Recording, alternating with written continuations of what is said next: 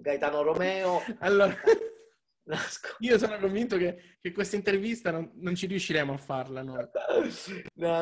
Come Marco sono di Palermo, sono nato e cresciuto a Palermo, ma vivo da tanti anni fuori, dopo un giro vagare in neve fra Germania, Svizzera e il nord Italia. Da 10 anni sono a Milano. Sono come Marco, ho iniziato con la SEO, però adesso faccio tante diverse cose. Se mi devo definire che cosa sono, un growth manager, un manager che si occupa della crescita delle aziende attraverso i canali di digital marketing e di inbound marketing in generale.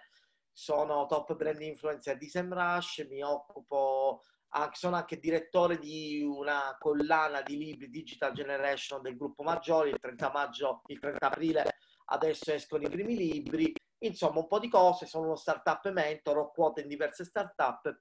E oggi ho capito pure che sono parrucchiere, perché mi sono tagliato i capelli, fanno schifo, però non ce la facevo più. Ho provato a fare il primo colpetto e mi ho fatto un buco, quindi mi sono dovuto rasare tutto. Però hai fatto bene. Questa pandemia ci dà anche questo. Sembro, guarda, sembro una pallina da tennis.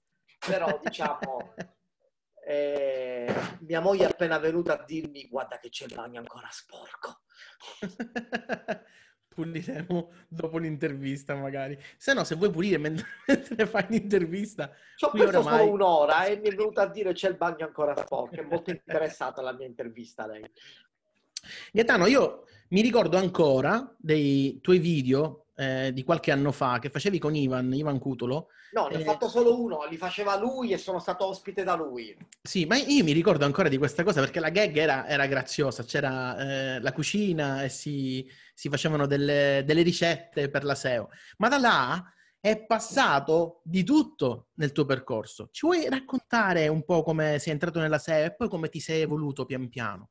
Ho iniziato nel 2003. Io sono laureato in lingue. Nella nostra città, Marco, sono diplomata all'Istituto Tecnico per il Turismo, il Marco Polo, e quindi tra l'altro ciao Dario, abbiamo un mio compagno di scuola e un nostro caro amico in comune, Dario Biondo. Ah sì, Dario. Praticamente mi occupavo, appunto, accompagnavo lì gruppi in lingua tedesca. Lavoravo per un'agenzia di viaggi dove il proprietario un giorno smadonnava e diceva: ma chi sto Google, ma com'è che io cerco agenzia di viaggi Palermo e non mi trovo? Ma tu dagli un'occhiata, tu che sei giovane. Da lì mi è venuto il pallino, poi è nato tutto. Sì. Nel 2006 mi sono trasferito in Germania, dove dove ho lavorato per importanti brand. Sono stato a contatto con brand come Zalando, Groupon, poi sono tornato in Italia, poi sono andato in Svizzera dove ho lavorato per la Nespresso.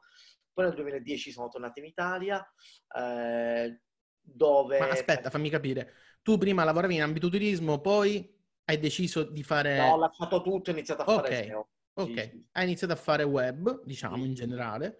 Sì. Con la SEO, sì. E quindi ti sei trasferito da un'altra parte e hai iniziato a lavorare con delle realtà totalmente differenti. Totalmente diverse. Io posso dire che la mia formazione dal punto di vista di digital marketing è prettamente teutonica, passami il termine.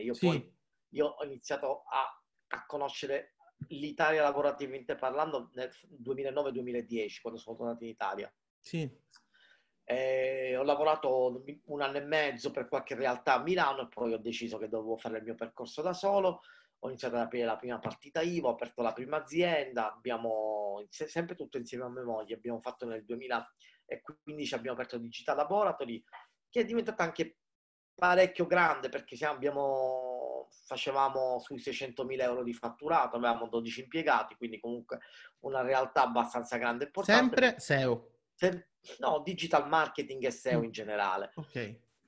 In più, diciamo, io come mio percorso personale già dal 2016-17 ho iniziato ad abbracciare altre metodologie, mi sono avvicinato al mondo, ovviamente Google, vecchio AdWords, Ads, Facebook, mi sono avvicinato al growth hacking, ho lavorato molto sul personal brand, di conseguenza mi ha portato ad elevarmi di un gradino. Sono entrato nelle università, ho iniziato a insegnare all'università, adesso ho dei corsi tutti miei, soprattutto allo IED, che è, diciamo, un'importante realtà che mi riempie d'orgoglio. Più o meno faccio il direttore di collana, questo l'avevo detto, più o meno questo, insomma, faccio tante cose. Come hai fatto a fare questo passaggio, no? Dall'azienda, 12 dipendenti, poi a chiudere? Cosa hai fatto? Hai chiuso la? Ho venduto, fatto l'exit. Quindi hai fatto la exit. Sì, sì. Fatto l'exit, ho venduto e sono ripartito da capo. Ma sai, Marco, quando uno è fico in gamba come me non ci vuole niente a ripartire da capo. Questa è una caratteristica comunque degli imprenditori, no? E comunque anche se cadono... Guarda, io, Marco, mi annoio facilmente. Lo dimostrano i capelli quello che ho combinato oggi. Mi annoio molto, ho bisogno sempre di nuovi stimoli, non riesco a stare sempre seduto e a fare la stessa cosa, quindi per questo imparare altro, mi piace anche intervenire dal punto di vista strategico e non solo dal punto di vista tecnico, mi diverto, è un lavoro che mi diverte. Diciamo che sono sincero, non vorrei che qualcuno ci rimanesse male, ma la SEO pura da sola, mi stancava. Sì. Mi stancava, ho bisogno di nuovi stimoli. Ma del resto anche tu fai altre cose, lo sai che cosa parlo. Sì, sì. Ma io quello che voglio capire è che noi ci incontriamo, spesso. Agli eventi. È un po' che non ci incontriamo. È un po' che non ci incontriamo, però ci siamo incontrati diverse volte. Ogni volta che io ti vedo, tu fai una cosa differente. E io mi chiedo, ma qual è... vuoi raccontare la l'aneddoto? No, vai tu, io. Una cosa bellissima che tra l'altro sono anche presento eventi. Eravamo all'Affiliate Expo. E appunto... Marco a Roma mi chiese, ma cosa stai facendo adesso? Ho iniziato a raccontare quello che facevo, che adesso neanche ricordo più. All'improvviso mi guarda e mi dice, senti, io ho un problema al frigorifero. Non è che tu riesci a risolverlo. Perché ogni volta lui fa sempre, cioè Gaetano, tu fai sempre cose differenti, no? Quindi quando noi ci incontriamo, parliamo, eccetera, mi racconti sempre di altre cose. A me affascina questo di te, cioè io vorrei capire in che maniera si fa a fare quello che fai tu, che non è io lavoro in questo posto, è io lavoro ovunque, io ho la visione aperta a 360 gradi, oggi sono qua, domani sono da un'altra parte e comunque continuo a coltivare tutto quello che faccio, perché lo fai tu. Cioè, come si fa? Devo dire che ho anche un team operativo, ho delle persone che, soprattutto per esempio in questo periodo di coronavirus, stanno dando una mano pazzesca. Quando dico un team non parlo di freelance, che lì sono delle persone che sono mie impiegate. Tu adesso come sei strutturato? Raccontami. Io al momento ho una struttura leggerissima. Io ho una partita IVA di tipo ordinario, quindi ahimè o per fortuna, non lo so, il fatturato è troppo alto e non posso rientrare in un forfettario. Ho una partita IVA di tipo ordinario con praticamente siamo in quattro tutto, mia moglie che si occupa sempre di tutta la parte, diciamo, finanziaria e amministrativa, e due persone che lavorano con me, di cui una Monica Saba che lavora con me ormai dai tempi di Digital Laboratory, poi il passaggio B Prime, saranno 5-6 anni ormai che lavora con me, il mio braccio destro a tutti gli effetti. Infatti mi viene da ridere quando mi fanno le interviste, chi è il SEO più bravo secondo te o i SEO più bravi, a parte che Marco Salvo a parte Marco Salvo che non fa classifica, però comunque come domanda mi sembra una minchiata, passami il termine. Mi viene da pensare a Monica che non la conosce nessuno ed è più brava dell'80% dei SEO che ci sono in circolazione. Sì, ci sono un sacco di persone che comunque non si espongono ma che sono veramente brave. Ho proprio risposto a un'intervista così, gli ho detto guarda, se vuoi io ti posso rispondere, se mi fai la domanda chi sono i SEO più visibili, che hanno più visibilità. Ma come facciamo a dire chi è più bravo o non più bravo? Ma questo, come fai a dire chi è il più bravo meccanico sulle BMW? Ma che ne sappiamo? Sì, è vero. E quindi attualmente all'interno della tua partita IVA cosa fai? Allora, io ormai ho diverse quote in startup, perché quando, diciamo, abbiamo fatto l'exit, che abbiamo avuto una bella entrata importante, siamo riusciti a... avevamo le spalle parate economicamente, ci siamo riusciti a concentrare su questo discorso. Allora, con la consulenza si sta bene, però voglio diventare ricco. E quando ti dico voglio diventare ricco, non ci diventi con la consulenza. Quindi investiamo il mio know-how su startup. Ok? Quindi metto il mio know-how a disposizione, faccio piani marketing, faccio SEO, faccio un po' di growth hacking, un po' di quello che capita, e ho adesso 4-5 startup dove ho delle quote più o meno importanti. Le 2 startup più importanti dove sono advisor e ho quote è il giornale notizie.it, sì, dove sono socio, e poi c'è ricompro.it che è abbastanza sviluppato, la siamo secondo me abbastanza vicini ad un exit, dove compriamo cellulari, MacBook rotti, li aggiustiamo e li rivendiamo ricondizionati. Sta andando da Dio, direi, e lì diciamo è una, diciamo, delle startup sulle quali punto di più, non peraltro perché ho una delle quote più alte, essendo anche uno dei founder, perché il concetto, diciamo, ho seguito, mentre nelle altre startup sono salito in corsa perché magari avevano bisogno di una mano e quindi sono salito in corsa. Questa qui sono proprio uno dei founder, è una quota importante, quindi diciamo già una valutazione di 3,5 milioni e quindi speriamo bene. Sì, io proprio non riesco a capire come si possa fare questa cosa, perché è un argomento che non mi appartiene, no? Questo delle start-up. Quindi, cioè, quali sono i canali che si utilizzano per fare quello che fai tu, una cosa del genere? Ma c'è sempre solo un canale unico, networking, perché tu comunque devi pensare che quello che sai fare serve alle startup. E quindi io so fare la SEO, io so fare il web marketing, faccio networking e incontro persone che hanno bisogno di me. Ma la prima cosa che viene in testa è, ok, loro hanno bisogno di me in quanto magari cercano, proporre, Marco, bisogna sapersi proporre in maniera inbound, in maniera scaldare, fare contenuti che a loro possono interessare, andare agli eventi dove sono loro, fare degli speech, degli eventi più importanti, scrivere libri, sì, farsi conoscere. C'è poco da fare. Il personal brand, a me piace chiamarlo il personal brand nicchiato, passami il termine, verticale. Devi creare un personal brand su una nicchia. Io per esempio ti dico, non so se l'hai notato, sto molto puntando su LinkedIn ultimamente. Ultimamente a molte persone vedo su LinkedIn. Ma guarda, te la posso dire una cosa? Sì, sì. Come se non ci sentisse nessuno. Da amici di vecchia data quali siamo?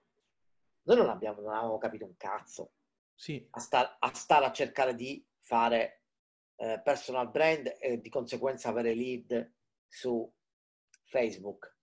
LinkedIn utilizzato bene, Marco, io mi sono reso conto, è una bomba clamorosa. Devo dire che a me ha seguito una coach molto brava, affermata, come Maria Letizia Russo, non ho problemi a dirlo. Io, diciamo, improvvisavo prima su LinkedIn. Da qualche mese mi segue lei e devo dire che è cambiato tutto, diciamola così, il modo di comunicare, il modo, anche l'utilizzare il Sales Navigator, che alla fine sono 60 euro al mese spesi benissimo, perché è un CRM dove tu ti crei la lista di lead interessanti, le aziende, li aggiungi e crei dei contenuti fatti per loro. Cioè quello che faccio io non è nulla di improvvisato, è tutto mirato, ad un pubblico. Io non faccio nulla a caso, nulla. Tu me la puoi spiegare un po' meglio questa cosa? Perché cioè, io ci arrivo su quello che fai, eccetera, ma magari chi ci sta ascoltando ha un po' di difficoltà a capire proprio nella pratica, cioè questi contenuti, eccetera. Tu dici faccio dei contenuti che devono essere letti come insegna l'inbound dalle persone che sono interessate a quel contenuto. Certo, certo. Ma nella pratica tu a chi ti rivolgi? Guarda, se fino a qualche anno fa mi potevo rivolgere ad un pubblico anche più basso, io cerco di rivolgermi ad aziende che hanno almeno dai 50.000 euro l'anno a disposizione. Di budget da investire su progetti. Sì. Sì. E quindi mi vado a fare, usando il Sales Navigator, mi vado a fare la mia lista. Che il CRM. Che è un CRM a tutti gli effetti, sì. Non so. Però può essere HubSpot o cose del genere, giusto? Sì, è simile, È un CRM a tutti gli effetti. Cioè, ti dice, non lo so, ti piace, vorresti avere come cliente facile.it, la trovi tutta la gente che lavora in Facile, metti il livello di seniority, puoi mettere, vuoi che direttamente ti mette il founder, vuoi che ti metta il marketing manager, tutto quello che ti interessa, l'HR manager, quindi l'HR manager, se ti vuoi fare assumere. Li spii, vedi cosa fanno, a cosa sono interessati, gli chiedi l'amicizia, cominci ad interagire, cominci a flirtare, cominci a proporre articoli, perché una volta che flirti, fai il like, commenti, l'algoritmo vi incrocia e quindi quando tu fai un articolo, un post, glielo propone, gli proponi qualcosa che magari tu hai visto che stanno cercando e inizi a riscaldare il lead, chiamiamolo così, e poi pian piano, poi devi essere tu a giocartela. Tutto avrei immaginato, tranne che tu facessi una cosa del genere su LinkedIn. Tutto potevo immaginarmi, ma questo sinceramente neanche la conoscevo, questo aspetto, che però è molto utile e fantastico. Il mio sogno era questo, era capire cosa tu facessi. Cioè, cosa fa Gaetano? Io lo incontro con gli amici, dico, ma tu lo sai cosa fa Gaetano? Ma Gaetano... No, non lo so cosa fa Gaetano. Finalmente inizio a capire cosa fai. Che poi, fra l'altro, questa è una, ovviamente, delle cose che fai, perché tu hai anche scritto un libro, che è proprio inbound marketing, no? Due libri. Ho scritto il primo, Trova lavoro con il web. Ah sì, vero, già, hai ragione. Il 17 è il secondo, SEO Inbound Marketing, dove vado a descrivere tutto il rapporto che si viene a creare in un funnel fra la SEO e gli altri canali dell'inbound marketing. In poche parole, i SEO spesso hanno, diciamo, il difetto di proporre la SEO come condizione sine qua non, quando a volte non serve, in base al budget che hai, la nicchia di mercato che hai, forse è meglio puntare su altri canali. Un esempio stupido, hai poco budget, sei un'azienda che produce bikini per ragazze dai 14 ai 20 anni, vai su Instagram, cosa stai a fare la SEO? Tanto per dire un esempio stupido. Ecco. Sì, chiaro, perché oramai praticamente mi stai dicendo che a seconda del settore in cui tu vuoi lavorare, i canali iniziano a essere differenti rispetto a prima. Non è detto per forza che devi fare SEO, eh? E io il consiglio che do, io lo so che poi molti, sai come... Tanti SEO sono dei cacacazzo, quindi sono... Però io il consiglio che do... Ti è piaciuta la parolaccia? Bellissimo. Io il consiglio che do è, se volete rimanere in piedi, imparate a fare altro. Perché la SEO, per come la conoscete voi, come la fate voi, proviamo anche a immaginare la SEO come la facevamo prima e da quando è entrato JavaScript, render, pre-render, c'è cambiato tutto, no? Cambiato tutto. Per come evolverà il motore di ricerca, per come le SERP stanno evolvendo, per come gli altri canali diventano sempre più da vendita, perché in alcuni settori vendi già direttamente con Facebook Ads, non hai bisogno di creare awareness lì e poi vendere sui motori. Quelli vendono. I canali, anche le ads di LinkedIn, che costano di più, è vero, però sono molto più profilate e poi comunque se tu lavori nel B2B, puoi spendere anche 300 euro al lead, ma se chiudi una commessa da mezzo milione certo, di euro, certo. Là perché trovi lì. Quindi diciamo che il mio consiglio è di imparare a fare altro, ma poi non vi rompete i coglioni a fare sempre solo SEO. Considera che il pubblico non è solo SEO, all'interno delle interviste. Ah, ok. Cioè, non siamo nella nicchia SEO all'interno dell'intervista, ok? E non ci sono nemmeno preti, perché io dico parolacce. No, non lo so, poi non ne ho idea di questo. Non è che mi arriva una bolla papale. No, non ne ho idea di questo. E quindi, oltre a fare il libro, poi tu sei diventato coeditore o editore, un qualcosa del genere? Direttore. Direttore di una collana. Direttore generale del... Oh sì, direttore generale. Direttore di una collana che si chiama Digital Generation del gruppo Maggioli. Sì. Che uscirà adesso, usciranno adesso i primi 3 libri al 30 aprile.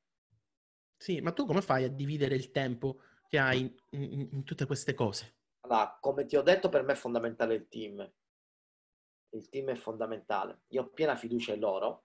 Figurati che sono loro che mi chiamano per adesso per dirmi stiamo facendo quello.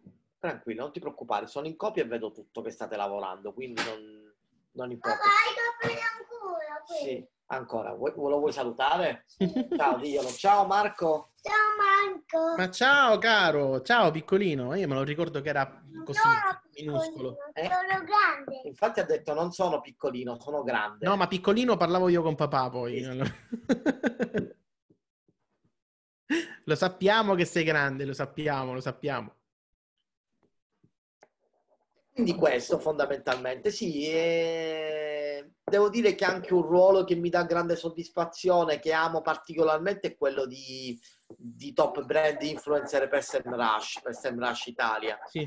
Mi ha dato la possibilità di fare lo speaker in diversi posti di prestigio e diciamo la sua acme è raggiunta quando quest'estate ho fatto... L'estate scorsa, 2019, ho fatto uno speech alla Borsa di Milano. Oh, e quindi, diciamo, grande cosa gli hai detto là? Di che hai parlato? Era un evento un po' diverso dal solito. Era un evento non di web marketing in generale, ma sullo stato delle ricerche. E quindi, diciamo, Semrush entrava come ricerca... Okay. Lato web marketing, ma erano ricerche di mercato importanti, c'erano la Nielsen, insomma, top diciamo a livello anche internazionale. Sì, sì, sì. E tu hai portato un caso sfruttando Semrush? Non ho portato un caso, io ho proprio presentato la piattaforma e la possibilità di fare benchmark attraverso la piattaforma. Ok, ok. E tu, l'accordo che hai preso con quelli di Semrush... È un accordo amichevole così oppure avete strutturato qualche cosa? Avete fatto un contratto? Abbiamo un contratto. Ok, perché ho visto che comunque all'interno del canale sono passate anche altre persone che sono ambassador in Semrush, eccetera. Quindi ci sono diversi livelli di accordi che questa azienda prende con chi lavora all'interno. Sì, ci sono diversi, diciamo che una sorta di, passami il termine, gerarchia, ma non è neanche... Leo, dopo, prefinisco Leo. Sì, poi vengo. Dopo finisco... Finisco con il signore e poi vengo. Leo, quando ti credi? Tanto tu sei ciclo, muoviti. Sì, dopo vengo. No, stavo dicendo, ci sono diversi livelli di passami il termine gerarchia, ma non è neanche bello, tanto per capirci. Comunque ovviamente il team Italia è al top, sì. Poi ci siamo da collante i 2 top brand influencer che siamo io e Motisi, io e Benedetto, sì. Poi ci sono i brand ambassador e poi c'è tutta la gente che scrive per il blog. Fantastico come si stanno muovendo, comunque sono abbastanza bravi. Stiamo facendo un bel lavoro, devo dirti, no? Io e Benedetto lavoriamo con loro da 2 anni, stiamo facendo un lavoro spettacolare, sono molto contento. Sì, fantastico. Tu ti ricordi tanti anni fa quando abbiamo iniziato? C'era tipo le guerre sante tra chi faceva SEO e chi faceva social e tutte queste robe qui, no? Secondo me bisogna concentrarsi su più canali, imparare a fare più cose e soprattutto io il consiglio che do sempre: tecnicamente dovete essere preparati, ma state attenti perché è anche importante, soprattutto forse ancora più importante, avere un mindset strategico. se andate a vedere i posti più importanti, più remunerati nelle aziende più importanti, non sono mai gli operativi o i tecnici a prendere tanti soldi, ma sono quelli che si occupano di strategia, e i manager sono quelli che si occupano di strategia. Quindi sviluppate quello e poi lavorate molto sulla vostra comunicazione, sulla... Non usiamo il termine personal brand perché è inflazionato e poi siamo anche quattro gatti che non ci caga nessuno, diciamo sempre il personal brand, ma chi siamo alla fine della fiera? Però la comunicazione.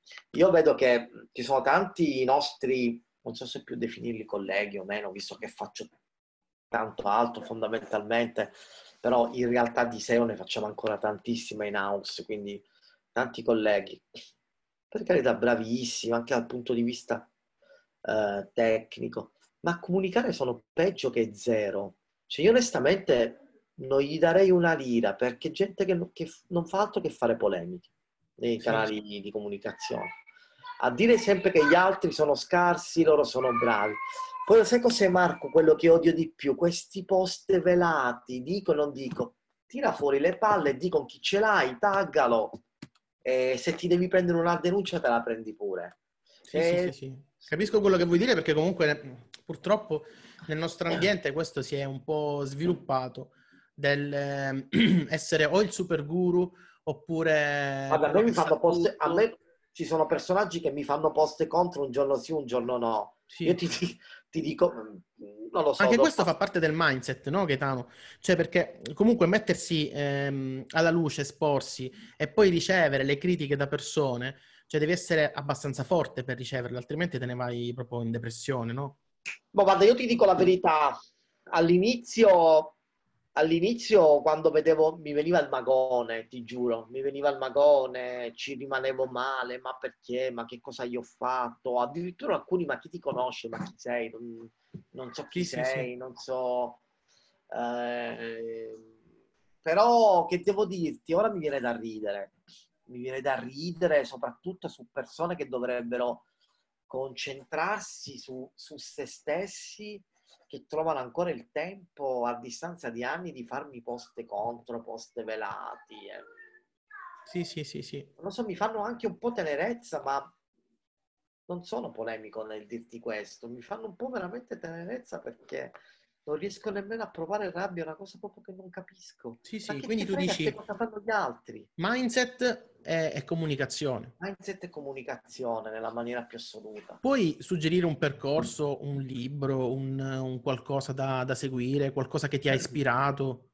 Allora ti dico, rimanendo nell'ambito SEO, per me... No, lascia stare la SEO, noi qua siamo... No, però lo voglio suggerire. Nella SEO, secondo me, perché me lo chiedono sempre, quindi approfitto anche del tuo canale per dirlo. Secondo me la barriera d'ingresso è non puoi non leggere i due libri di Marco Maltraversi, cioè SEO SM e poi SEO Audit, l'ultimo. Sì. Perché ci sono due interventi miei, quindi... Però scherzi a parte, secondo me rappresentano veramente la barriera d'ingresso, quello lì. Poi mi chiedono, ma se io voglio iniziare con la Bibbia, quei due per me sono la Bibbia, sì, nella maniera più assoluta. Per quanto riguarda proprio mindset e comunicazione, guarda, io ho due, tre se non quattro libri che mi hanno cambiato la capoccia. Mi hanno proprio cambiato la via il modo di pensare e anche il come reagire a queste critiche. Guarda, alcuni sono di marketing, alcuni no. Io per esempio consiglio, non mi ricordo il cognome, si chiama Barbara, non è italiana, e il libro è semplicissimo, Come non farsi mettere i piedi in testa dagli stronzi. Si chiama proprio così il libro? Una cosa del genere. Ma tu l'hai comprato perché c'era scritto stronzi, perché sennò non l'avresti comprato. Sì. Fondamentalmente sì, però ti dico, incredibile. Un libro veramente incredibile che mi ha veramente aiutato. Tantissimo. Poi, a livello di mindset... sicuramente alcuni libri per startup, come Startup Marketing, dove veramente ti apre veramente un mondo, Consiglio anche The Startup Canvas di Massimo Ciaia, che è molto, molto buono. Poi Massimo è bravissimo.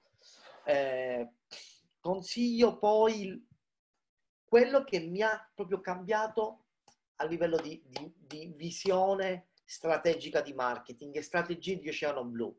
Sì. Sì, sì, sì. Che è paragonabile alla mucca viola di Seth Godin, e tutti parlano sempre della mucca viola. Io, opinione mia, preferisco tutta la vita strategie di Oceano Blu. Sì. Che poi ho visto che sono due metodi, cioè due pensieri, due modi di pensare totalmente differenti. Cioè uno, l'Oceano Blu, cioè vai proprio dove non c'è nessuno, dove tu puoi sguazzare tranquillo, e l'altro è proprio dove ti vai a fare il bagno di sangue. Vai là proprio perché c'è la gente e quindi vai agguerrito e ti vai a prendere il mercato in qualche maniera. Io sono più per le strategie di Oceano Blu, Marco, ti dico la verità. Sì. Perché comunque in un mercato non così maturo come può essere quello nostro, ancora vince la leva del prezzo. Quindi 1.000 lire in meno e perdi il prospect. Quindi quello. Sì, sì, ho capito cosa vuoi dire. Gaetano, io ti ringrazio tantissimo per essere passato da queste parti, per averci dato il tuo punto di vista e per averci fatto conoscere la tua storia, il tuo percorso. Come dico a tutti, ci vediamo alla prossima. Ritornerai sul canale? Accetto. Bellissimo. Anzi, l'ho detta in siciliano, la dico in palermitano, in cacietto. Vieni Leo, salutiamo gli amici, vieni che abbiamo finito. Vieni. Eccolo qua. Ciao. Vuole scappare, vuole scappare. Ciao. Alla prossima. Ciao Marco, alla prossima. Grazie, ciao.